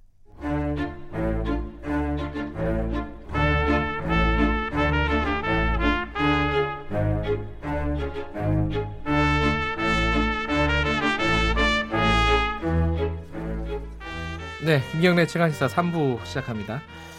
어, 새로운 코너입니다. 어, 새 코너의 이름이 스포일러인데요. 이게 어차피 스포가 판치는 세상, 세상이 스포인 영화들만 골라 골라 전해드립니다. 무슨 뜻이에요 이게? 자, 어쨌든 스포일러, 어, 스포일러를 수요일 날 한다, 뭐 이런 것들을 합친 제목인 것 같습니다. 자, 스포일러를 앞으로 함께 해주실 영화 평론가 최강희 평론가님 어, 모십니다. 안녕하세요. 네, 안녕하세요. 어, 마음에 드십니까 스포일러는? 마음에 듭니다. 아재, 제목 아주 잘 졌네요. 아재시군요. 제 저는 어, 원래 북이 영화를 좀 밀었었는데 아, 어, 부담 없이 귀로 듣는 영화 이야기 네. 역시 조금 진부하네요. 진부하네요. 지금 지금 얘기하니까 새삼 진부하네요. 스포일러가 난 걸로 하겠습니다. 자 오늘은 어, 첫 번째 시간이기도 하고 어, 최근에 뭐 화제가 되고 있는 네. 영화계에서는 뭐 이 얘기 빼면 요새는 할 얘기 별로 없는 것 같아요. 네. 기생충 네. 영화 얘기를 좀 하겠습니다. 근데 이 최강희 평론가님이 네. 기생충 관련해 가지고 네. 어, 이 화제가 많이 되셨어요? 화제 논란이라고 해야 되나요? 논란? 네, 욕을 좀 먹었죠. 아, 욕을 좀 드셨군요. 예. 이게 뭐 일종의 그런 거죠. 이 그렇게 얘기를 하셨어요. 그 이것도 다른 KBS 프로그램에 나와 가지고 아니 이게 뭐 이렇게 대단한 거라고 이렇게 난리들이냐 이런 취지였나요? 어떻습니까? 지금은 이제 좀 해명을 해주신다면 아, 대단한 거죠. 대단한 건 예, 맞습니까? 예, 대단해서 난리를 치는 거는 맞다. 맞는데 예. 그 언론의 호들갑이 좀 도를 지나친 이 영화에 그런 제목이 나오는데 선을 넘죠. 그게 제가 왜 그런 얘기를 했냐면 예. 그 우리 영화가 황금종려상 받은 거 충분히 자랑스러울 만하고 그럼요. 예. 이거 뭐 대서특필할 만한 일인데 그게 도를 지나쳐서 맥락적으로 오해의 소지가 있는 그런 보도들을 계속 언론들이 했거든요. 음흠. 마치 이 봉준호 감독의 기생충이 그냥 뭐 표준 근로계약 예. 뭐 처음으로 도입한 것처럼 아하. 그렇게 얘기를 또 하고 예. 또뭐 만장일치로 뭐 상을 탔다. 그러면 황금종려상 중에 만장일치 아닌 거 없어요. 아, 그래요? 아, 저 몰라가지고. 아니 무슨 투표를 하는 것도 아니고 심사위원이 아하. 그 토론을 통해서 합의를 이끌어내서 주기 때문에 한 네. 명이라도 반대를 하면 황금종려상은 못 주는 거거든요. 네. 근데 그런 맥락을 잘 모르고 뭐 음. 만장일치 온갖 찬사들을 막 들이대니까 저는 좀 그게 마음에 안 들었어요. 그래서 음. 아하. 이게 칸 영화제에 대한 평소에 좀 예. 이 언론이 좀 관심을 좀 가지고 있는 상태에서 예. 우리 영화가 상을 받았으면 네. 아 이런 권위 있는 영화제에서 우리 한국 영화가 상을 받았으니 얼마나 기쁩니까라고 네. 하는 그런 차원이라면 제가 이해가 되는데 평소에는 아무런 관심도 없다가 아하. 기생충이 상을 받으니까 와 세계적인 권위의 칸 영화제 막 음. 이런 얘기가 나오니까 제가 KBS 뉴스에 나와서 어 그렇게 권위 있는 영화제라면 작년에 황금종려상 수상작 정도는 아시겠네요라는 네. 차원에서 물어본 거예요. 그거 아는 사람은 우리 국민 중에 1%도 안 될 걸요, 아마? 근데 뉴스 앵커는 알아야죠. 적어도. 아, 저는 영화를 좋아하기 때문에 압니다. 예. 근데 어 모르잖아요. 그러니까 모른다고 말씀을 하시니까 네. 그거 보세요. 우리 영화가 상을 받았을 때만 권위가 생기는 영화제죠라고 비꼬아서 음. 말씀을 드렸던 거예요. 원래 이렇게 이거 약간 농반 진반인데요. 네. 원래 최강희 평론가께서는 어, 좀 삐딱하시죠? 아니요, 제가 저는 똑바로 서 있고 세상이 삐딱한 거죠. 아, 그런 건가요? 예. 어찌됐건 그 그런 부분이 좀 문제라고 보셨군요. 이 사실 봉준호 감독도 아 내가 처음으로 도입한 거 아니다라고 분명히 얘기했어요. 그 네, 표준 네. 근로 계약제 네, 같은 네, 경우 네, 원래 자기가 한국에서 다 오랜만에 작업을 하니까 그런 게 지금 시스템이 돼 있더라. 네. 그래서 되게 좋더라. 네. 이렇게 얘기를 한 거였거든요. 그렇죠. 근데 그 언론의 관성이에요. 그게. 그러니까 음. 뭐든지 뭐가 하나 뭐 자- 차- 상을 타면 온갖 찬사를 다 거기다 쏟아 부어야 되는데 네. 이제 그러다 보니까 맥락적으로 오해가 될 수 있는 어떻게 음. 보면은 어 오보죠. 그렇죠. 예. 좀 근데- 과장된 보도. 예, 예. 그런 거를 어 아직까지도 음. 소위 말하는 촛불 혁명 이후에 그 방송 안에서 방송국 내에서의 언론들의 어떤 그 이 지형도가 바뀌고 있는 이 지점에서 무슨 적폐청산한다, 적폐청산한다 말들 많았고 파업도 하고 예. 그랬잖아요. 근데 지금도 적폐 있는 것 같아요. 이- 네. 있는 것 같아요. 관성 그건 네. 굉장히 오래된 관성이거든요. 그러니까 그건 그죠? 정말 기자들이 예. 엄청나게 반성해야 될 문제라고 생각해요. 알겠습니다. 네. 제가 반성 좀 저 저도 좀 하고요. 네. 자, 그 영화 얘기로 좀 들어가면요. 네. 이번 영화가 그 송, 어, 봉준호 감독의 기생충이라는 영화가 깐 영화제에서 황금 종려상을 받은 이유 네. 뭐라고 보십니까? 좀 정리하면요. 일단 영화의 만듦새가 예. 대단히 훌륭하죠. 아하. 예, 뭐 누가 봐도 이견이 없을 정도로 그래요? 잘 만든 영화고요. 음흠. 그리고 어, 이 영화가 던지는 화두, 네. 그 소위 말하는 그 빈부 격차 또는 예. 양극화. 예. 근데 이게 세계 영화계의 화두이기도 해요. 그래요? 예. 오. 왜냐하면 작년에 칸 영화제 황금종려상 받은 고레에다 히로까지 감독의 일본 영화죠. 어느 가족이라는 예. 영화도 어 그 아주 가난한 사람들이 네. 그 일구는 어떤 대한 가족을 예. 그 사회의 시스템이 용인을 못하는 문제에 대해서 얘기, 아하. 얘기하는 거고요. 네. 그다음에 켄 로치 감독의 나 다니엘 블레이크라는 게 2016년 황금종려상 수상작인데 음. 그거는 어 복지 사각지대. 그러니까는 어 영국 내에서 어 제대로 그 복지 혜택을 잘 받지 못하는 한 노인의 얘기를 네. 보여주면서 그 허점을 그 사회 시스템의 허점을 드러내는 거거든요. 네. 그런 그 가난한 사람들의 처지 어, 그런 것들을 사회가 보호하지 못한 사회 안전망의 음. 어떤 미비 이런 것들이 어, 요즘 하- 여- 세계 영화계에서 많은 감독들이 천착하는 이슈고 음흠. 또 그런 그 연장선에서 기생충이라는 영화도 어, 그런 주제 의식을 담아냈는데 네. 대중적 호흡으로 담아내고 있기 때문에 예. 이제 그런 부분이 좀 높은 평가를 받은 것 같아요. 그러니까 이 주제 아까 말씀하신 화두 영화가 네. 던지는 화두 네. 주제 같은 것들이 사실 세계적인 보편성을 좀 획득하고 있다 이런 네. 말이네요. 그렇죠. 이게 뭐, 어, 어느 나라 영화든 다 네. 그 나라의 특수한 환경 안에서 만들어지거든요. 그렇죠. 예, 예. 그걸 시대 구속성이라고 하는데 네. 그런 차원에서 이 시대의 한국 사회를 감독은 논평하는 거죠. 근데 음. 그, 그 논평이 세계적인 보편성을 획득하고 있는 것이 전 세계적인 문제이기 때문에 네. 그 신자유주의로 인한 부작용, 양극화 이것들이 어, 전 세계적으로 다 공통된 그 고민거리거든요. 근데 음. 음, 그런 차원에서 뭐 높은 평가를 받았다고 볼수 있겠죠. 근데 저는 네. 어, 이건 한번 좀 여쭤보고 싶었어요. 그 네. 평론가님 나오시면은 저도 영화 보면서 그런 생각이 들었어요. 이게 영화가 그 줄거리라든가 네. 이런 게 그렇게 대중적이지는 않구나 보면서 음. 의외로 이게 네. 봉준호 감독 영화는 재밌잖아요 사실 네, 네. 재미 재밌음에도 불구하고 그렇게 편하게 볼 만한 영화는 아니구나 음. 그래서 이게 이렇게 상을 받고 엄청난 화제가 되지 않았으면 이 정도까지 흥행이 됐을까 과연 이런 음. 생각이 언뜻 들었는데 어떻게 보세요? 그렇습니다. 그 칸영화제 황금종려상을 만약에 수상을 하지 않았다면 네, 많은 관객분들이 야 영화가 조금 낯설다 호흡이 네 맞아요. 예 이렇게 생각하실 수도 있을 거예요. 음, 근데 그래서 이제 이 후광 효과가 지금 엄청나게 작용을 하고 있어서 지금 어제 400만 명이 돌파를 했죠. 예, 아 네. 400명 넘었나요? 예, 예, 아. 그렇습니다. 예. 근데 저만 그런 게 아니라 어, 그런 생각이 들만한 영화였군요. 음. 네, 그러니까 뭐 지나치게 전형적으로 영화를 만들면 상 못하죠. 음흠. 영화제에서는 항상 실험성 이걸 중요하게 생각하거든요. 얼마나 네. 새로운 시도를 했는가. 그런데 이 기생충이라는 영화는 말씀하신 것처럼 이제 그런 그 양극화의 문제 이런 예. 것들을 이제 블랙 코미디적인 호흡으로 이렇게 그려 나가면서 이 영화가 처음에는 그렇게 블랙 코미디적으로 가볍게 시작하다가 점점 점점 점점 무거워지거든요. 아하. 예, 근데 그런 호흡이 다양한 종류, 뭐 호러라든가 이런 여러 가지 그 장르의 요소들이 음흠. 막 굉장히 그 찰지게 믹스가 돼 있어요. 잘 합쳐져 있죠. 유기적으로 맞물려 있기 때문에 예. 어, 그런 면에서는 이제 이, 기존에 봤던 어떤 한 장르의 영화들을 이제 소비하던 패턴의 음흠. 그 관성에서 본다면 영화가 조금 복잡하거나 이상하다 이렇게 음. 볼 수도 있는 소지가 있는데 오히려 저는 그 지점이 좋은 점수 더 큰 점수를 받은 요소가 아닌가 이런 생각이 듭니다. 근데 이게 그 양극화라든가 네. 뭐 쉽게 말하면은 가난한 사람들의 이야기는 네. 사실 뭐 영화에서 뭐 한두 번 다루는 게 아니라 뭐 음. 계속 나오는 거 아닙니까? 음. 근데 이 영화가 가지는 어떤 뭐랄까요?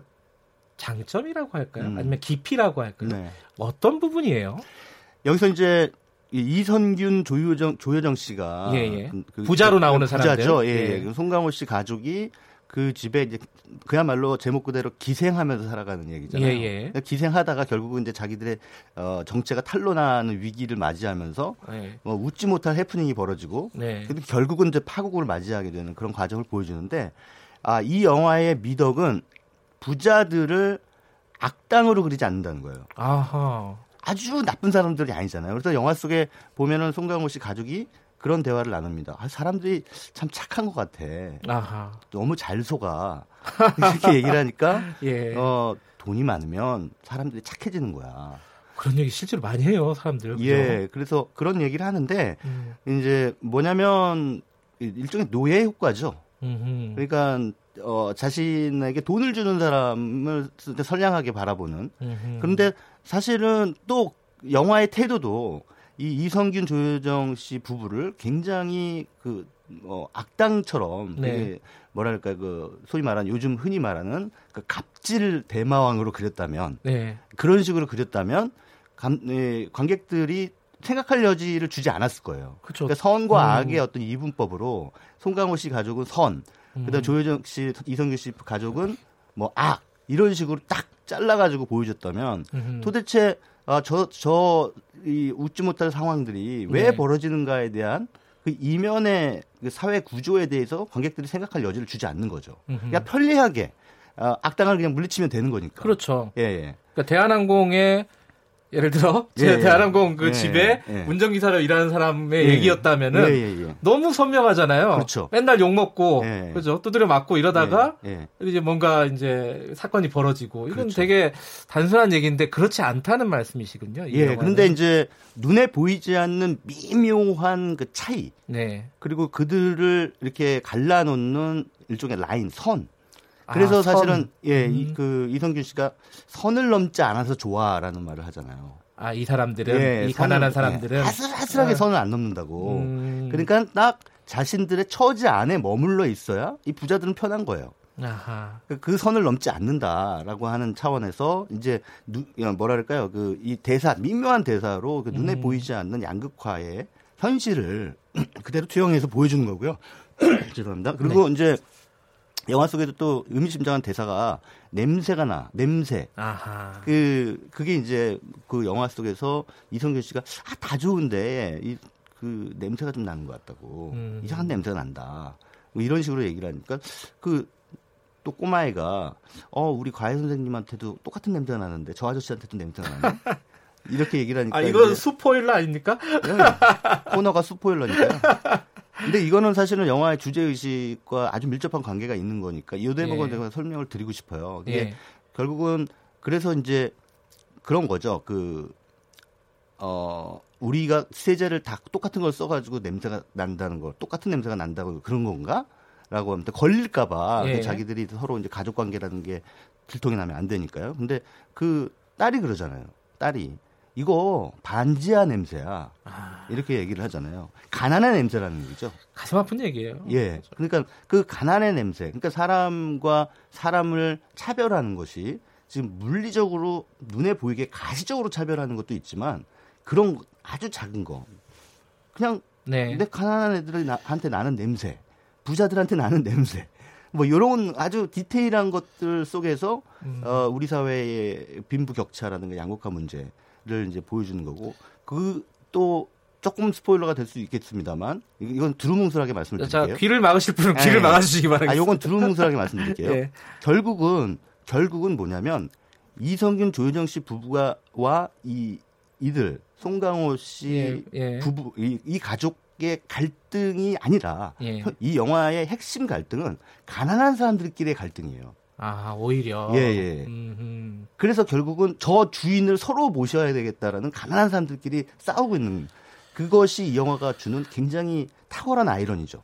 그게 진짜 현실일 수도 있어요. 네, 그렇습니다. 그죠? 예, 예. 아까 그 냄새 말씀하셨는데 반지하 냄새. 네. 그 대사가 나올 때 저도 저한테 냄새를 한번 맡아봤습니다. 아마 어, 관객들 중에 상, 상당수가 이렇게 냄새를 한번 어, 나도 나나 막 이런 음. 맡아보지 않았을까라는 씁쓸한 생각도 좀 드는데 영화 얘기하다 보면 아마 날 셀 것 같고요. 이 한 가지 영화 외적인 얘기 한 말씀 좀 여쭤보면 아 영, 이것도 영화 얘기긴 하네요. 그 음. 청취자 중에 아날로그 보이님이 이 난해함은 둘째치고 선정성이 좀 있고 좀 잔인하기도 하죠 사실 영화가 네, 그렇습니다. 어, 상대적으로 보면은 네. 15세 관람가라는 게 이해가 안 돼. 요게 좀 논란이 있어요. 네, 15세 어떻게 보세요? 15세 관람가로 하면 안 될 영화였죠. 어 근데 이게 예. 뭐 CJ니까 뭐 이렇게 봐도 되는 봉준호 건가요? 효과죠. 봉준호 효과. 봉준호니까. 예, 봉준호 감독이니까 그냥 좀 어느 정도 프리, 그 어드밴티지를 준 것 같아요. 영상물 등급위원회에서. 음, 근데 제가 보기에도 아 이거는 그래 뭐 자기들끼리 혼자 이를테면 고등학생들이 어 자기들끼리 네. 친구들끼리 이렇게 보는 거는 문제가 안 될 소지가 있지만 네. 이를테면 부모하고 자녀를 데려가서 고등학생 자녀를 데려가서 예. 같이 본다면 약간 민망한 그런 장면이 있죠. 그렇죠. 예. 또한 가지 좀 이것도 여- 약간 영화 외적인 얘기인데 네. 이런 대형 영화가 나오면은 네. 어, 스크린 독과점 문제가 항상 발생하잖아요. 네, 그렇죠. 요번도 좀 비슷한가요? 아주 심하지는 않, 않은데요. 아, 예전에 어벤져스 같이 예, 심하지는 않아요? 어벤져스 때 워낙 예. 그 뭇매를 맞았기 때문에 예. 스크린 독과점 문제에 대해서 지금 하- 상당히 그 민감한 상태입니다. 그래서 네. 제가 보기에는 배급사가 약간 조심을 하고 있는 것 같아요. 아 그래요. 근데 한 1,700개 정도 스크린을 잡았는데 그것도 네. 어떻게 보면 상당히 많은 거죠. 많죠? 근데 예. 에, 우리나라 전체 스크린 수가 3천여 개 정도 되니까 음흠. 반 조금 절반 조금 넘는 음흠. 그런 스크린을 이제 가지고 갔죠. 근데 이것도 사실은 어, 어떻게 보면 아주 엄밀히 따지면은 스크린 독과점이 맞습니다. 네. 왜냐하면 어, 30% 이상을 점유를 하면 네. 그 다른 영화들한테 피해가 가거든요. 근데 이 봉준호 감독의 기생충이라는 영화는 양극화에 대한 얘기잖아요. 그렇죠. 그런데 흥행 양극화를 부추기는 스크린 독과점을 하고 있다는 건 매우 아이러니한 거죠. 이것도 현실의 네. 아이러니네요. 근데 이건 뭐 사실 예. 봉준호 감독의 책임이라기보다는 그렇죠. 그 음. 배급사가 예, 거기서 아마 목표 제가 듣기로는 언뜻 듣기로는 뭐 700만 만들어라. 뭐 이런 그 지력이 떨어졌다고 그래요. 음. 그럼 무조건 만들겠죠. 네. 예. 뭐 이게 지금 말씀드리는 게 봉준호 감독의 이 기생충을 가서 보시라 이런 말씀이 아니라 어, 이 영화가 갖고 있는 여러 가지 의미가 있다. 뭐 이런, 이런 말씀을 저희가 드리는 겁니다. 자, 어, 수요일에 영화로 보는 세상 어, 스포일러 첫 방송이었습니다. 괜찮았습니까 오늘? 예, 예, 괜찮았습니다. 예. 음, 제가 출연하는 방송이니까 언제나 괜찮죠. 알겠습니다. 앞으로 어, 더잘 부탁드리겠습니다. 고맙습니다. 네, 감사합니다. 다음 주에 뵙겠습니다. 최강희 영화평론가였습니다.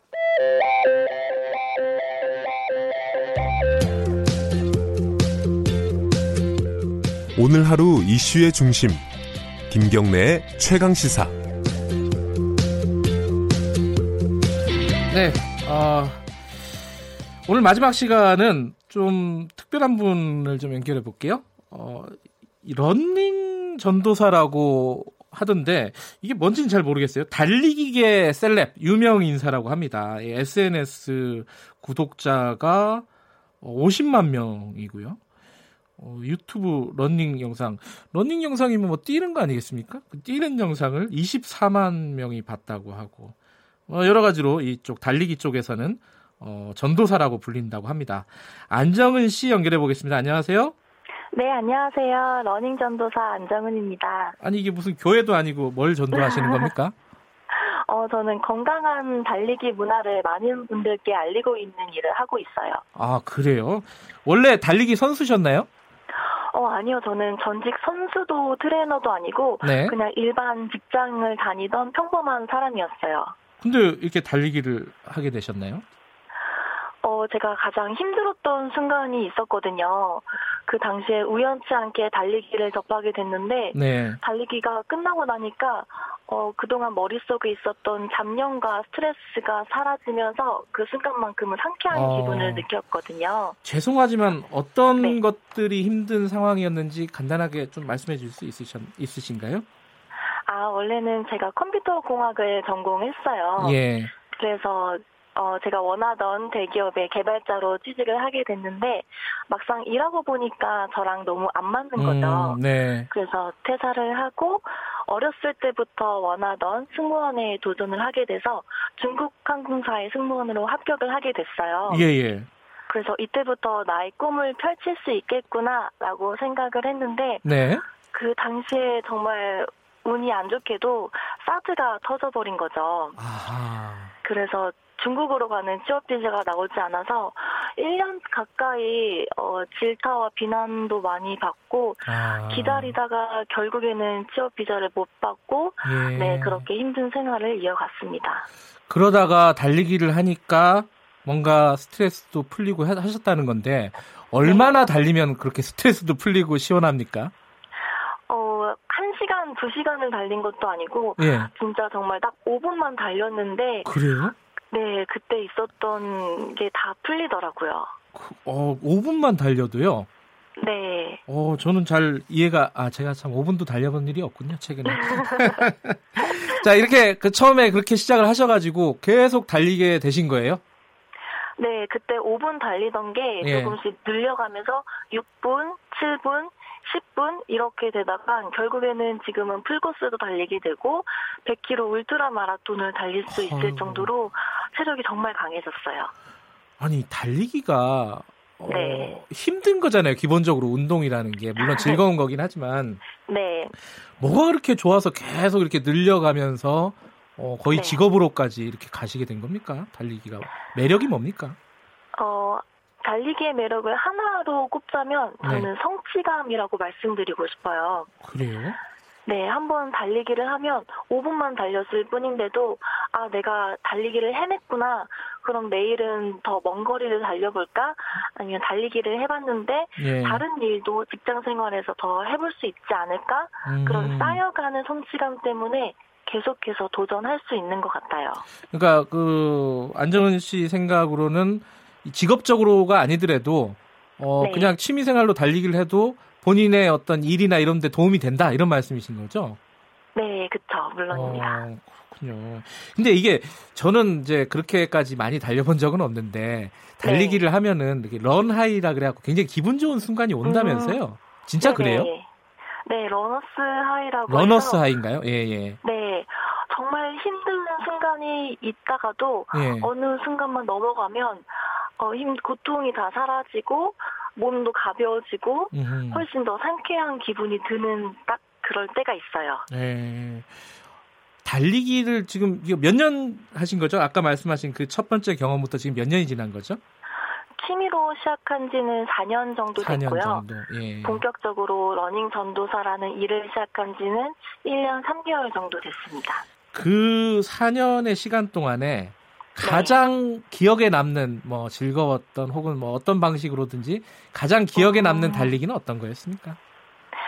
제가 며칠 전에 호주에 가서 100km의 어, 산악 달리기를 하고 왔어요. 네, 그동안은 한국에서 그냥 아는 친구들과 같이 달렸는데 네. 낯선 곳에서 혼자 달리는 대회이기 때문에 어, 두려움도 많았고 네. 너무 외롭고 춥고 포기할까 고민도 정말 많이 들었거든요. 네. 근데 결국에는 22시간이 걸려서 나 자신과의 싸움에서 이기고 돌아왔으니까 예. 그 대회가 가장 기억에 많이 남아요. 그러면 근데 그렇게 달리면은 네. 건강에 안 좋지 않아요? 많은 분들께서 그렇게 많이 예. 물어보시기도 하는데요. 네. 어, 사실 저는 폐가 그렇게 좋지 않던 고등학생이었어요. 아, 그래요. 음. 네, 선천, 뭐, 선천적인 추천적인지는 모르겠지만, 네. 고등학교 때 신체 검사를 받으면 폐에 구멍이 있다고 그 선생님께서 하시더라고요. 네. 네, 그렇게 몸이 좋지 않던 사람이었는데, 오히려 달리기를 하고 나서는 폐도 더 건강해지고, 다리도 더 튼튼해지고 음. 그래서 남들보다 체력에서 뒤처지지는 결코 않는 것 같아요. 네. 그 러닝 전도사라는 거는 뭘 구체적으로는 어떤 활동을 하는 겁니까?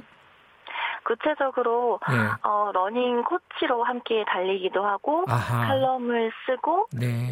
계속 작가로도 활동을 음. 하고 있거든요. 네. 그래서 글도 쓰고 아니면 직접 행사를 기획해서 달리기 음. 여행을 함께 떠나기도 합니다. 아하 그렇군요. 근데 제가 네. 그 어, 안정은 씨가 이 저기 촬영한 그 유튜브 영상을 바, 봤어요 어제 봤는데. 네. 이렇게 그 셀카봉을 들고 이렇게 달리기를 하는 모습을 이렇게 촬영을 네. 쭉 해갖고 편집해갖고 올리셨더라고요. 네네. 근데 그게 쭉 달리는 거잖아요, 그냥. 네. 근데 사람들이 왜 그렇게 좋아하는지 모르겠어요. 어, 보통 일상생활에서는 네. 사무실 안에만 갇혀 있으면 굉장히 답답하잖아요. 네. 근데 저는 자연을 달리고 산을 달리고 바다를 달리고 하니까 음. 그 영상을 보면서 대신 스트레스를 좀 해소하고 네. 어, 상쾌함을 대신 느껴주시는 것 같아요. 아하. 근데 이게 저 개인적인 질문일 수도 있고 저 같은 생각을 갖고 있는 분들도 많을 것 같은데 이 달리고 싶어요. 근데 어 막상 시작을 잘 못하겠어요. 그리고 네. 좀 어, 부담스러운 것도 있어요. 내 무릎이 괜찮을까? 내 어. 체력이 괜찮을까? 뭐 걱정도 되고 여러 이런 사람들이 되게 많을 거예요.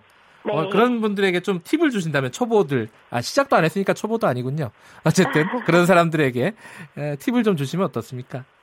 어, 팁을 드리자면 네. 일단 달리기의 시작은 걷기라고 생각을 해요. 아하. 무작정 빨리 달려야지, 뭐 5km를 달려야지, 1시간을 달려야지 이게 아니라 그냥 좋아하는 음악 들으시면서 네. 천천히 네. 동네 한 바퀴 걸으시면 그게 달리기의 시작이라고 생각합니다. 아, 그래요? 그러니까 부담 없이 시작하셔라. 막 이렇게 네. 런 보통 이제 또 그거 시작하려면 좋은 운동화부터 사고 이런 사람들도 많잖아요. 네, 맞습니다. 그냥 이렇게 동네 한 바퀴 걷는 걸로 시작하시라 이런 말씀이시군요. 네. 저도 이제 이번 주말에 한번 좀 달려봐야겠습니다. 어. 이게 다이어트에도 도움이 되죠? 어, 물론 다이어트도 도움이 되고요. 예. 사실 외적으로 보이는 것보다 내적으로 변화하는 게 훨씬 더 많더라고요. 어떤 게 변해요? 어, 저 같은 경우에는 네. 평소에 제 자신을 다른 사람과 비교하는 안 좋은 성격을 갖고 있었어요. 네. 그런데 달리기를 시작하고 나니까 남과 저를 비교하는 게 아니라 어제의 저와 비교를 하기 시작하더라고요. 음흠. 예를 들어서 어제는 5km를 달렸는데 오늘은 6km를 달려볼까? 음흠. 어제는 뭐 1시간을 달렸는데 1시간 10분을 달려볼까? 예. 하면서 나 자신과 비교하게 되다 보니까 알겠습니다. 자존감도 높아지고 네, 훨씬 예. 좋은 것 같아요. 남과 비교하지 않고 자신과 비교하는 사람이 됐다. 예. 네. 오늘 말씀 감사합니다. 네, 감사합니다. 러닝 전도사 안정은 씨였고요. 저도 좀 달려봐야겠습니다. 오늘 여기까지 하겠습니다. 내일 다시 돌아옵니다.